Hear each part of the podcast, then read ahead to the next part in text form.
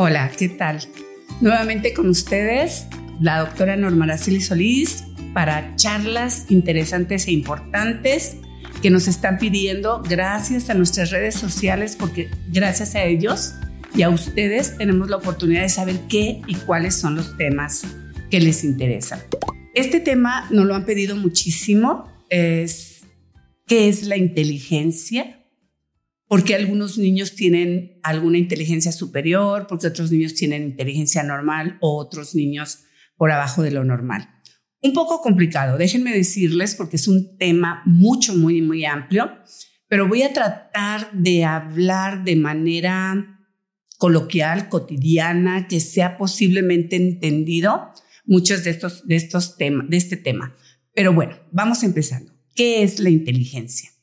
La inteligencia es la capacidad que tiene nuestro cerebro para poder comprender, analizar, razonar y tomar decisiones de acuerdo a las condiciones en las cuales está enfrentando cualquier reto. Es importante entender que la inteligencia tiene una base genética. Muchos de ustedes han escuchado que su inteligencia se la heredó su mamá pero no es tal, tal como que las heredó mamá. La rama materna es la que hereda desde el punto de vista genético nuestra capacidad de inteligencia. Rama genética es todos los ancestros, 286 ancestros de la rama materna nos están proporcionando información. ¿Por qué? Porque ahí viene la parte biológica. Cuando el ser humano se está formando a través de dos células, ustedes recuerdan, un óvulo, un espermatozoide. Ese espermatozoide campeón de más de 7 millones de espermatozoides fue el que llegó, se acercó al óvulo, logró abrir un espacio y introducirse adentro de ese óvulo. ¿Qué creen que es lo que pasa? Al entrar la cabeza del espermatozoide, el óvulo automáticamente se cierra y decapita al espermatozoide. Y realmente lo único que nos queda del espermatozoide es la parte proximal o la cabeza del espermatozoide. Nosotros heredamos la inteligencia a través de un sistema que se llama sistema mitocondrial. Bueno, el sistema mitocondrial del espermatozoide se encuentra en la cola. Por lo tanto, es la parte que no entra a formar parte de este nuevo ser humano. Entonces nos quedamos solo con el sistema mitocondrial que aporta la rama materna. Es por eso que nos dicen que nuestra inteligencia lo heredamos de ese lado, pero no nada más la inteligencia. La inteligencia y todos los problemas que nos puede generar la inteligencia. Bien, ya tenemos la parte genética. Ahora vamos a hablar un poquitito de la parte biológica que influye para que nuestro cerebro sea capaz de desarrollarse de una manera adecuada, de una manera eh, excelente. El cerebro se va formando minuto a minuto, hora tras hora, día tras día, y tiene un tiempo, un tiempo cronológico bien marcado que debe de ir formando cada parte y cada estructura de este cerebro. Nosotros tenemos la etapa de formación, donde se están formando el cerebro como tal, y, al, y enseguidita tenemos una etapa que se llama etapa de proliferación, donde se empiezan a formar muchas y muchas, muchas neuronas indiferenciadas. Todavía no sabemos a lo que se van a dedicar estas neuronas.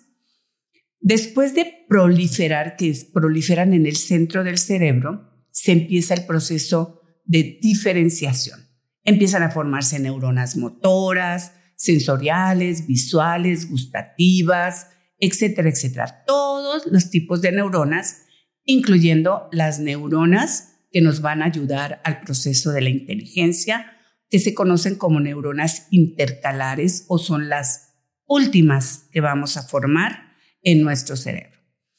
Después de esto viene la etapa de migración. Tal como migran las personas, migran las neuronas.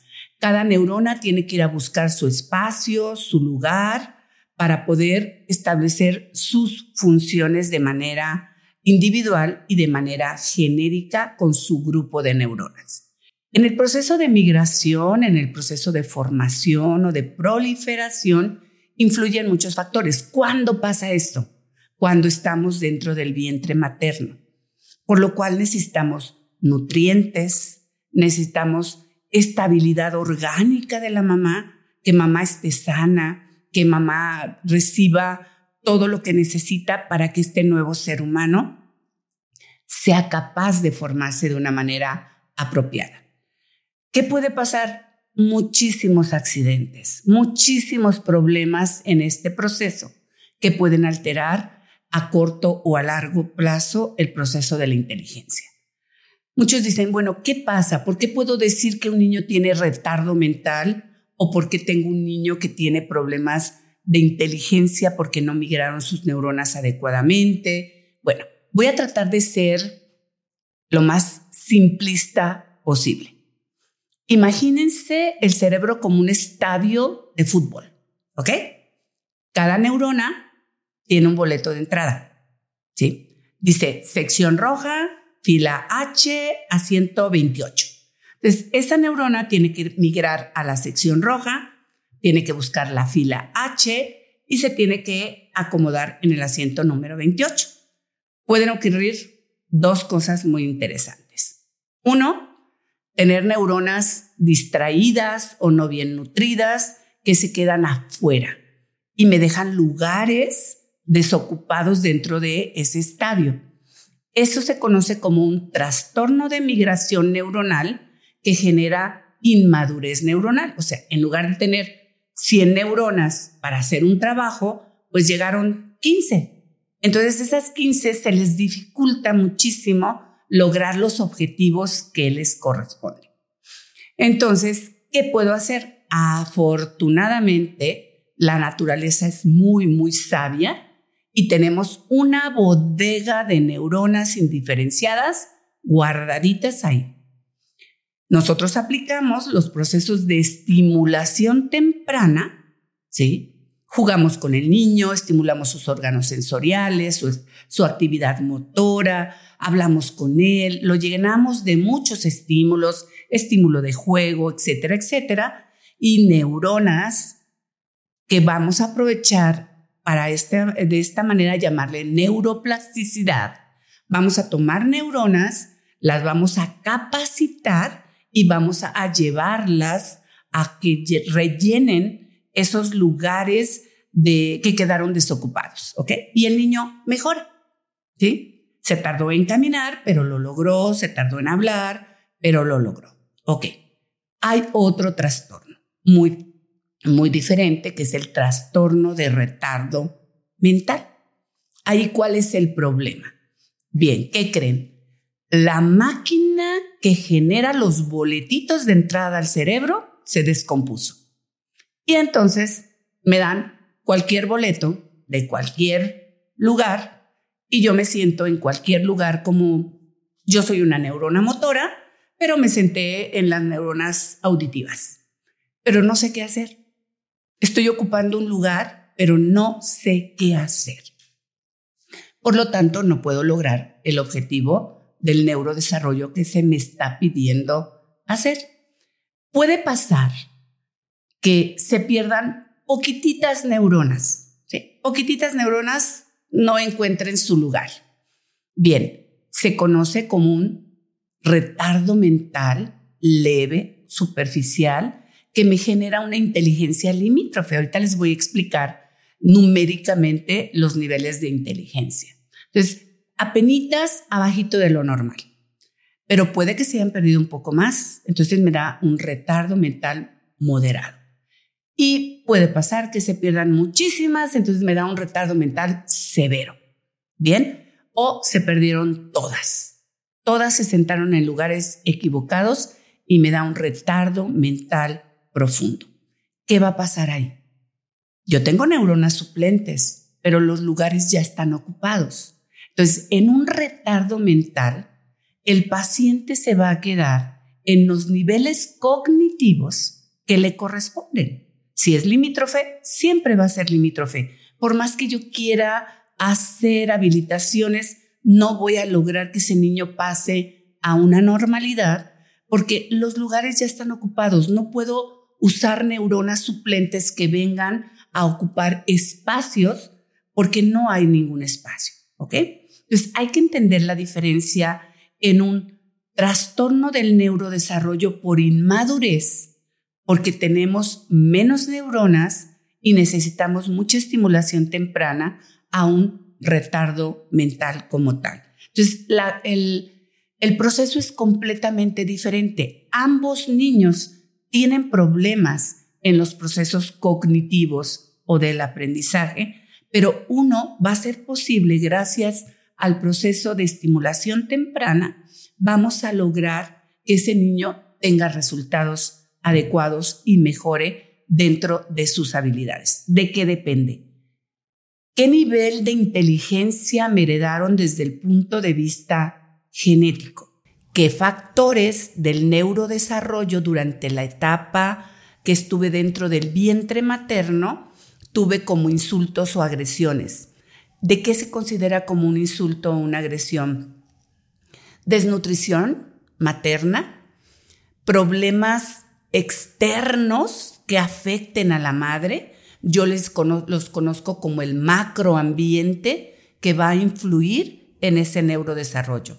No es lo mismo una madre joven, bien nutrida, sana, que lleva un adecuado control, que no tiene ningún problema, a una madre con problemas de nutrición, con problemas de diabetes, hipertensión, desnutrición, eh, estímulos externos agresivos. No es lo mismo una mamá que trabaja en una oficina, en un ambiente agradable, relajado, a una mamá que tiene que trabajar en, en una fábrica de cemento, por ejemplo, que está recibiendo tóxicos, metales. Todo eso son factores externos que van a influir en el neurodesarrollo.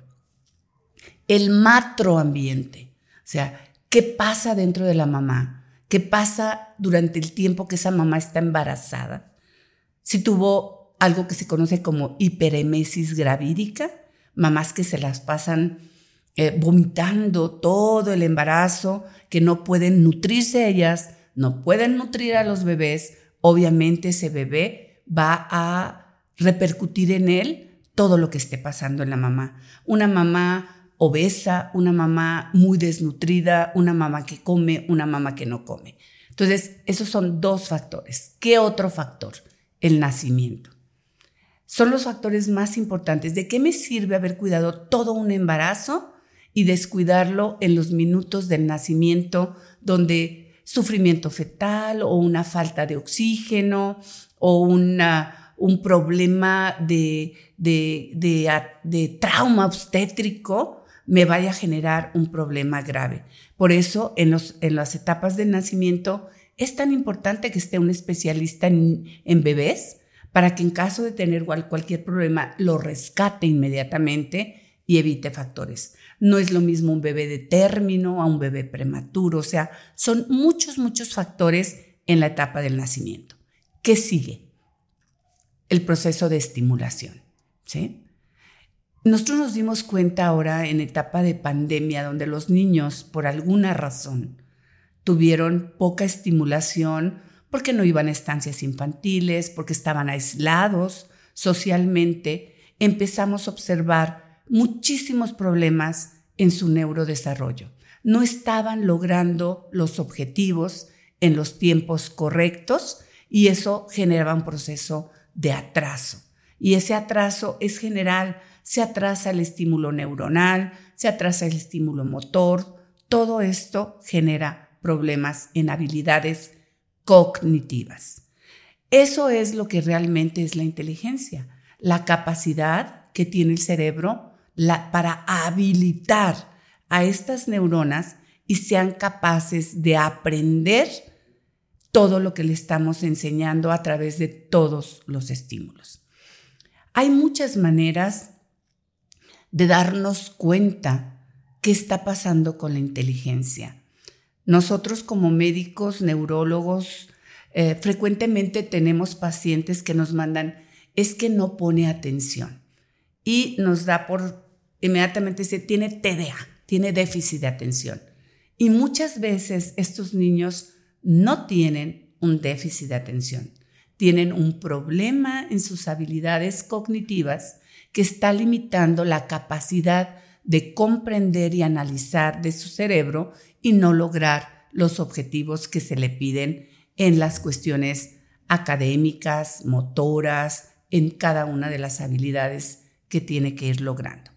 Bien, nosotros, eh, los neuropsicólogos sobre todo, nos ayudan mucho midiendo a través de escalas de validación diagnóstica mundialmente reconocidas. O sea, es igual, la misma prueba se aplica en Guadalajara, que en China, que en Corea, que en Estados Unidos, porque son pruebas validadas a nivel mundial, donde se estandariza a través de números, nos damos cuenta en qué nivel de habilidad cognitiva tenemos. Una de las escalas más conocidas es la escala de Wechsler, que tiene niveles. Por ejemplo, WIPSI para niños muy pequeños, WIS para niños preescolares, escolares hasta los 16 años y WISE para los mayores de 16 a 99 años. Con este tipo de escalas podemos medir el nivel de inteligencia. Es muy importante que cuando ustedes pidan que les midan los niveles de inteligencia, se hagan de una manera adecuada. A mí no me sirve como médico darme que me, que me manden solamente coeficiente de inteligencia total. Valores normales 90 a 100. ¿Ok? Bien, me mandan, el paciente tiene 75. Entonces, mm, ¿en dónde está el problema? Esta escala de Wechsler mide cuatro factores importantes. Mide qué tanto comprende y entiende una instrucción el paciente. Dos, que tanto la razona y la analiza. ¿Qué capacidad de memoria tiene y a qué velocidad trabaja? O sea, ese 75 tiene que estar también evaluado en las cuatro etapas y me puede pasar. Nivel de comprensión, 100. ¿Cómo está su nivel de comprensión? Perfecta. Memoria, 50. Entonces, ¿dónde está el problema en los niveles de inteligencia de este joven? Es muy importante porque dependiendo de que lo que encontremos ahí, vamos a tomar una decisión por dónde debemos trabajar. Es muy común encontrar el diagnóstico de déficit de atención cuando en realidad el niño tiene un problema de habilidad cognitiva. Y yo ejemplifico a los papás y les digo, mira, si yo no estoy entendiendo lo que me estás explicando y les, les hago el ejemplo, es como si tú y yo nos llevaran ahorita a una conferencia de astrofísica y nosotros nomás conocemos que existe la luna y el sol, ¿sí? Y entonces empiezan a hablar de cosas muy importantes que tú no estás entendiendo. ¿Qué vas a hacer? Inmediatamente los papás me dicen, pues a no poner atención, a dar lata, a levantarme, a ir al baño, a ir por café. Efectivamente, ¿es porque no quieres poner atención o porque no estás comprendiendo la información que te están dando? Es porque no comprendo. Entonces, eso no es TDA. Es una dificultad de habilidad cognitiva y hay que averiguar dónde está el problema. Si es un problema por maduración neuronal, tengo un problema de, que, ¿se acuerdan del estadio?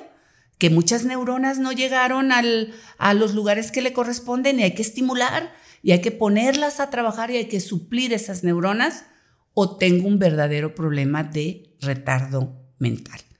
Esto es un diagnóstico muy complejo, muy difícil, muy, muy difícil de, de explicar a los papás, pero tenemos que tener validación diagnóstica a través de escalas, a través de exámenes que podamos realizar, porque hay muchos factores que pueden verse involucrados para que un niño no aprenda. Los primeros mil días de vida de un ser humano son fundamentales para que el cerebro logre el máximo de capacidad cognitiva a la cual pueda tener acceso. Por ejemplo, un niño desnutrido en las primeras etapas del desarrollo, pues el cerebro se va a preocupar porque funcionen los órganos vitales, por, por establecer eh, funciones importantes para el, para el cerebro y no le interesa aprender. Entonces, las primeras neuronas que sufren por falta de oxígeno, por falta de nutrientes, son las neuronas de la inteligencia. Son las primeras que se pierden. Por eso es muy, muy importante trabajar a un ser humano desde todos los aspectos. O sea, desde el proceso de la estimulación a través del juego, de una buena nutrición. Esto que estamos haciendo actualmente de evitar estímulos sensoriales múltiples y dar solo un estímulo, alias celular o tablet, en el cual el niño se mete a un estímulo visual, pierde el estímulo auditivo, deja de ponernos atención, deja de darse cuenta qué está pasando afuera y qué creen que es lo que va a pasar. Se nos atrasa en lenguaje. No escucha, no pone atención a lo que está, a lo que está pasando y deshabilita órganos sensoriales para habilitar solo uno.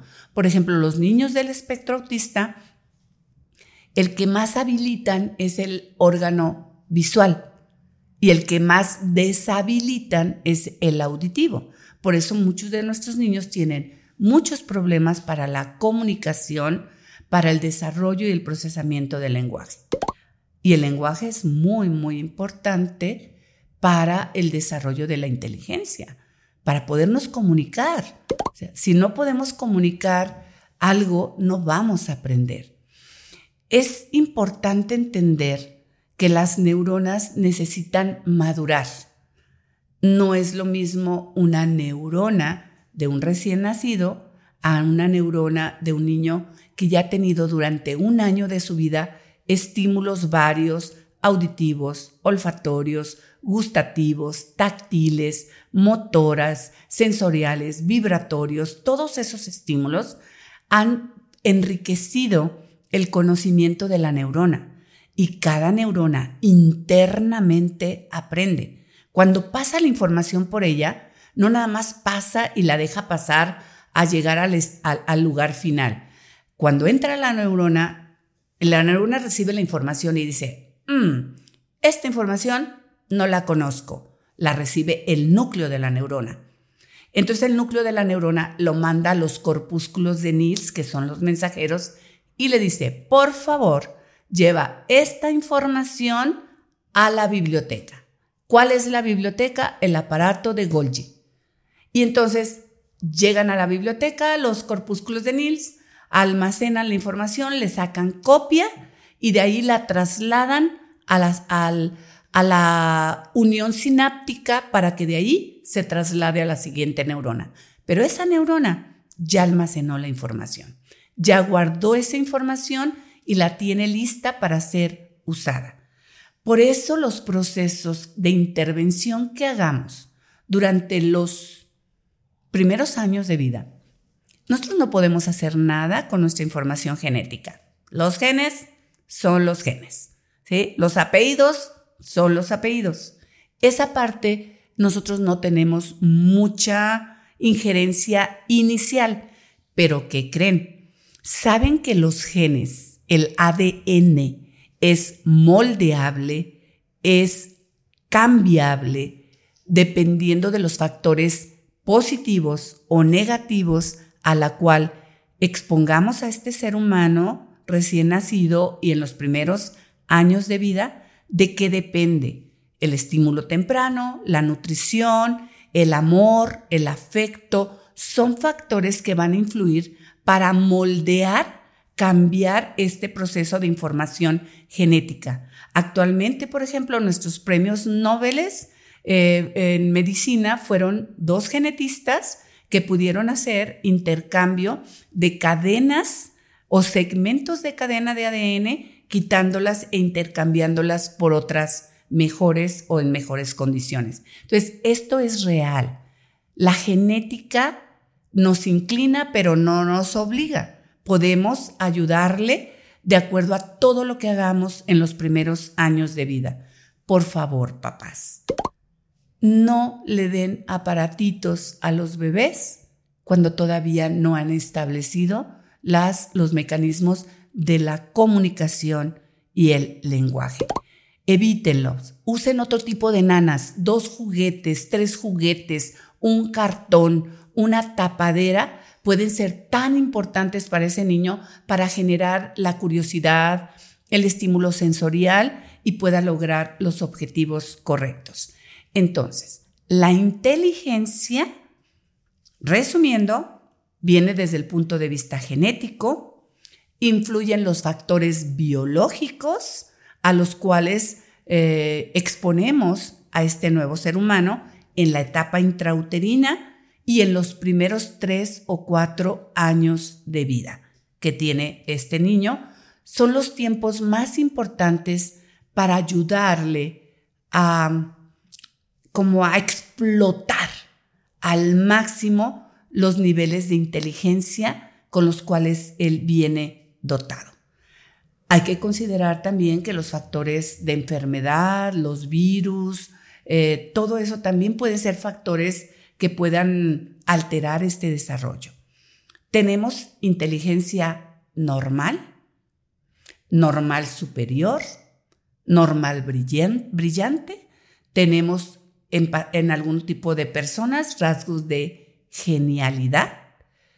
Y de lo mismo tenemos hacia abajo, inteligencia normal, normal con dificultades, normal limítrofe, o sea que está en la rayita, altera, alteración leve, moderada, severa y global.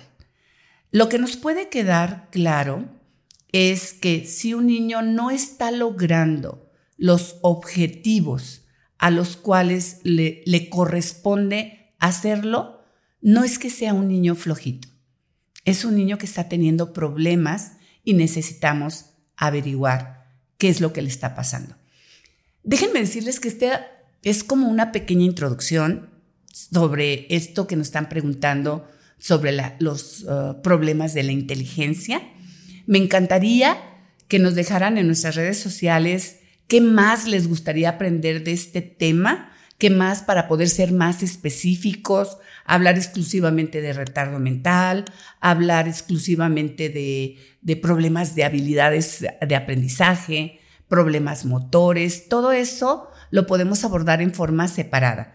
Ahorita esto es nada más como una pequeña introducción para que podamos entender un poco más el proceso de lo que implica la palabra es o no inteligente una persona.